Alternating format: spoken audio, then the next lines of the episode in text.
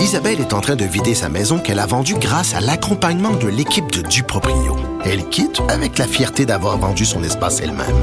Duproprio, on se dédie à l'espace le plus important de votre vie. Un message d'Espace Proprio, une initiative de Desjardins. Le retour de Mario Dumont. Pour nous rejoindre en studio. Studio à commercial cube.radio. Appelez ou textez. 187 Cube Radio. 1877 827 2346. Plus tôt dans l'émission, Vincent, tu nous as décrit cette opération qui euh, la GRC aujourd'hui a menée euh, pour euh, s'attaquer à des, des, spécialistes du blanchiment d'argent. On va en parler avec quelqu'un qui euh, suit de près le, le, crime organisé, Félix Séguin, journaliste au bureau d'enquête. Bonjour. Oui, oui, bonjour Mario. Euh, bon, essayons de résumer l'ampleur de l'opération, l'importance de cette opération-là pour la pour la GRC. Bon, ça fait des années qu'on n'a pas vu une opération comme celle-là à Montréal. Ça fait une quinzaine d'années même que l'on n'a pas vu ça. C'est probablement l'un des plus grands coups que l'on porte aux organisations criminelles tout entier en s'attaquant finalement à, comme le dit la, publicité, là où ça fait mal, c'est-à-dire à, l'argent, hein, de ces gens-là qui, euh, qui avaient trouvé un moyen hyper astucieux de le faire sortir de la province, de le réinjecter dans l'économie légale. Mais là, on vient de couper euh, ce moyen-là de le faire avec le projet qui s'appelle Collecteur, 300 policiers euh, qui mènent euh, série de perquisitions, 19 arrestations, et on pense qu'après le, projet collecteur fait, jugé et sentencé, on aura probablement permis à plusieurs dizaines de millions de dollars d'éviter d'être blanchis et de retourner dans l'économie légale au profit de ces criminels-là. Donc c'est vraiment l'argent de la drogue? Ah oui, ah oui, c'est l'argent de la drogue. Ce que ce projet-là fait, en fait, il vient euh, il vient faire la, on met notre loupe là, puis on regarde ça de tout près, une transaction de drogue, on se dit bon, euh, l'argent qui, qui, découle de ça, qu'est-ce qu'on fait avec? Ben, euh, on fait deux choses. Soit on rachète d'autres quantités euh, de stupéfiants pour continuer notre commerce, mais une partie des profits aussi, ben, il faut bien, euh, faut bien en profiter, entre guillemets, et pour en profiter pleinement, ben il faut le il faut le blanchir. Et puis l'opération collecteur a découvert finalement qu'il y avait deux courtiers, un à Montréal puis un à Toronto, qui s'occupaient pour les clients du crime organisé québécois de blanchir cet argent-là.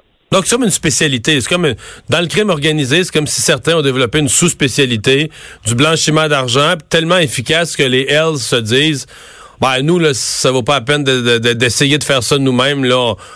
on est mieux de leur laisser un pourcentage puis de laisser ça à des pros. Ils, vont, ils vont bien le faire. Ben oui, d'abord parce que les Hells Angels, entre autres, ont trop d'argent pour tout faire ça eux-mêmes. Euh, ça leur sort par les oreilles pour plusieurs. Alors, il faut trouver des moyens, puis ça, c'en est un euh, très particulier, à la limite très ingénieux, on pourrait même dire, moyennant une commission. Ce que les organisations criminelles faisaient, c'est qu'ils confiaient leur argent à un courtier montréalais. Ce courtier-là engageait des, des courriers qui finalement recevaient des sacs de sport pleins d'argent. Alors, il prenait la voiture de Montréal avec ce sac de sport-là plein d'argent et il remontait la 401 jusqu'à Toronto. À Toronto, il était confié à euh, un autre complice qui a un bureau de change et qui euh, retournait cet argent-là par le biais soit de transfert euh, électronique ou par le biais du fameux système ancestral Hawala dans, dans, l'économie légale ou encore à des fournisseurs de drogue que les clients québécois devaient payer. Mhm. Euh, est-ce qu'on peut euh, penser bon euh, qu'il y a une partie de cet argent-là qui finissait carrément dans des comptes offshore? Est-ce qu'il y avait un chemin pour ça, dans des comptes dans des paradis fiscaux? On nous dit à la GRC qu'on va sûrement apprendre demain à 10 heures, quand on va faire ce, point de presse-là, qui risque d'être fort couru, que cet argent va se retrouver dans des, des, comptes offshore, justement, dans certains paradis fiscaux, et qui cet argent-là sera rendu disponible pour le crime organisé par le truchement de cette organisation-là, qui est une organisation euh, qui a qui n'a pas purement de racines, je vous dirais, québécoises. C'est une organisation qui relève plutôt de la pègre perse. Euh, ce sont euh, les deux têtes dirigeantes sont deux Iraniens, dit-on, qui ont des contacts au Liban, qui ont des contacts aux Émirats arabes unis et bien sûr en Iran, et qui, sont capables de blanchir les sommes. Félix, tu as parlé du Awala, donc une technique, euh, un stratagème, disons, ancestral, de ce qu'on comprend, basé sur la confiance. Peux-tu nous l'expliquer? Oui, on va y aller au plus simple là, pour le Awala, puis en même temps, c'est pas très compliqué. Disons que moi, je te dois 90 000 alors, euh, bon, alors je te dois 90 000 Alors, ce que je vais faire, c'est que je vais appeler euh, la personne à qui je confie mon agent va appeler un halawadar. C'est un agent, Awala. Euh, et puis donc, je vais, moi, je vais te donner à toi, qui va être un intermédiaire, là, mon 90 000 OK? Mettons que moi, je dois 90 000 à quelqu'un qui est en Turquie, à Istanbul.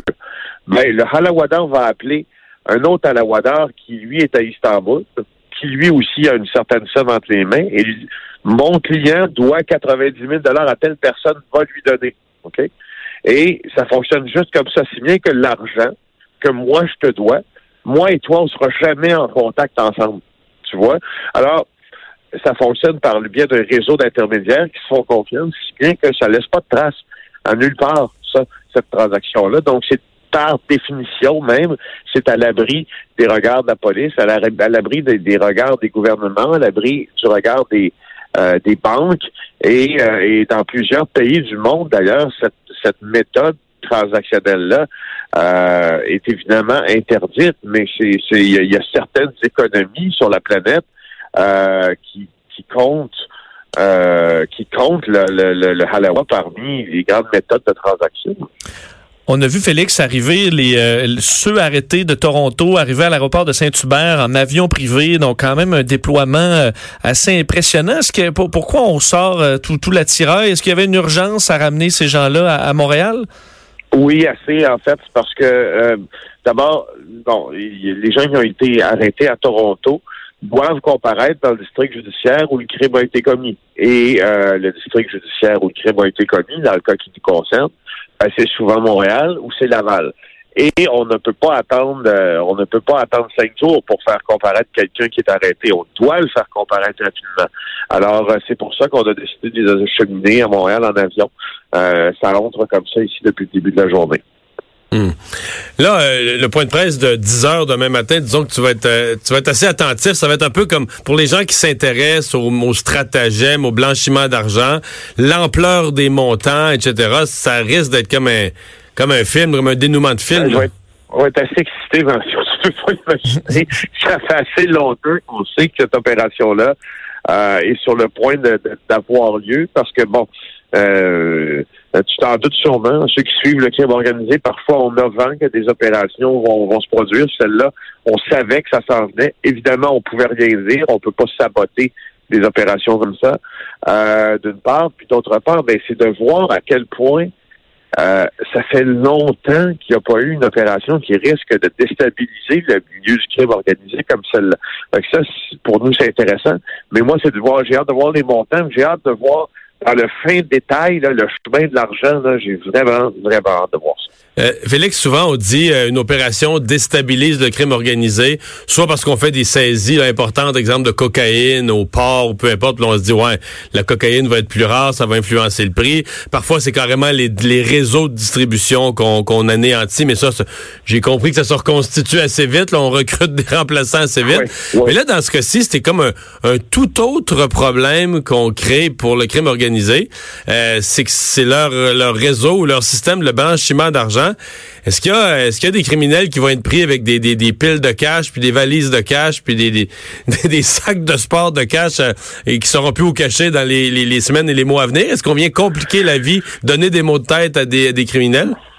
Mais ça va complexifier énormément leur tâche parce que le, le blanchiment d'argent pour les criminels, c'est vraiment le maire de la guerre, d'une part. Et pour blanchir leur argent, les systèmes qui sont en place présentement, il n'y en a pas mille pour le crime organisé et ce sont des systèmes qui fonctionnent par référence. Euh, exemple, euh, nos, nos, deux hommes d'origine perse, ils fonctionnent eux, par référence. Il y a euh, tout un réseau de criminels qui, qui ont, si, si vous voulez, avalisé la bonne conduite de ces deux personnes-là en disant vous pouvez faire affaire avec eux, vous pouvez leur donner d'énormes sommes. On est capable de sortir beaucoup d'argent ici par eux. Et euh, ça prend un certain temps, une relation de confiance, puis qui s'installe. Et ça, on n'a pas cette possibilité-là. Il y a beaucoup plus de facilité, disons, à acheter de la drogue puis la vendre, puis d'avoir un fournisseur à l'étranger, tout ça, que d'avoir quelqu'un pour blanchir l'argent qui, découle de sa vente. Ça, c'est sûr, sur Alors oui, c'est quelque chose qui est déstabilisant pour, pour le crime organisé. Peut-être bien plus qu'une saisie d'une tonne de cocaïne. Je suppose qu'après trois ans d'enquête, là, on enquête évidemment sur le, euh, sur le blanchiment de l'argent, mais ça veut dire qu'on a qu'on est obligé d'enquêter sur les gens qui amènent cet argent-là, euh, qui reprennent. Est-ce qu'on peut s'attendre à ce que ce soit le début d'une série d'opérations assez vastes à, la GRC? Ben, écoute, c'est du quoi, je sais pas, parce que ça coûte très cher faire des enquêtes comme ça. Il y a des juste aujourd'hui, là, je pense qu'il y a une vingtaine de policiers de, de, Montréal qui sont à Toronto, puis l'inverse. Euh, il y a deux ans d'enquête et demi, en fait, deux ans d'enquête où euh, des policiers ont suivi presque 24 heures sur 24 des gens en filature de Montréal à Toronto, des surveillances électroniques, des surveillances physiques de l'écoute électronique, euh, puis là, tu t'en doutes, là, du surtemps qui est lié à ça pour les policiers, etc. moi, demain, on va poser la question, on n'aura pas la réponse, mais on est quand même persuadé que pour la GRC, le fameux projet collecteur a dû coûter aussi de leur côté plusieurs dizaines de millions de dollars. C'est, c'est, c'est juste de penser qu'on ouvre un front intéressant quand on est en train de mener une enquête comme celle-là mais de penser qu'on va pouvoir la répéter euh, très, très souvent, ça c'est peut-être un peu utopique parce qu'il y a deux enjeux. Il y a le financement des organisations criminelles, puis la GRC, et, la, et la police qui a le plus d'argent à travers tous les corps de police au Canada. L'argent, c'est pas un problème pour eux souvent, mais quand même, de trouver les fonds pour mener ces enquêtes-là, là, on ne peut pas en faire à chaque semaine, ça c'est certain. Ben, on va surveiller ça. Demain matin, les, explications et détails de la GRC. Merci beaucoup, Félix. Avec plaisir. Félix Séguin de notre bureau d'enquête. J'ai hâte de voir les montants. Oui, hein? c'est impressionnant quand même. Euh. Ouais, Imagine-tu le cash? Ben, surtout si on a une idée de combien à la base c'est euh, transigé ou blanchi dans les dernières années. Là, sûr qu'ils ont dû suivre quand même euh, l'argent sur deux ans. Alors là, combien on en a saisi? Ouais, mais ils ont saisi, ils disaient ce matin qu'ils ont saisi 15 millions de valeur, parce que les résidences de ces, de ces cahiers-là, tout ça sont saisis. Ils ont 1,7 millions de dollars plus 15 millions à peu près en, en valeur immobilière. qui peuvent être saisis. Là. Ouais. C'est quand même un début. On va euh, s'arrêter dans un instant. Le buzz de Vincent.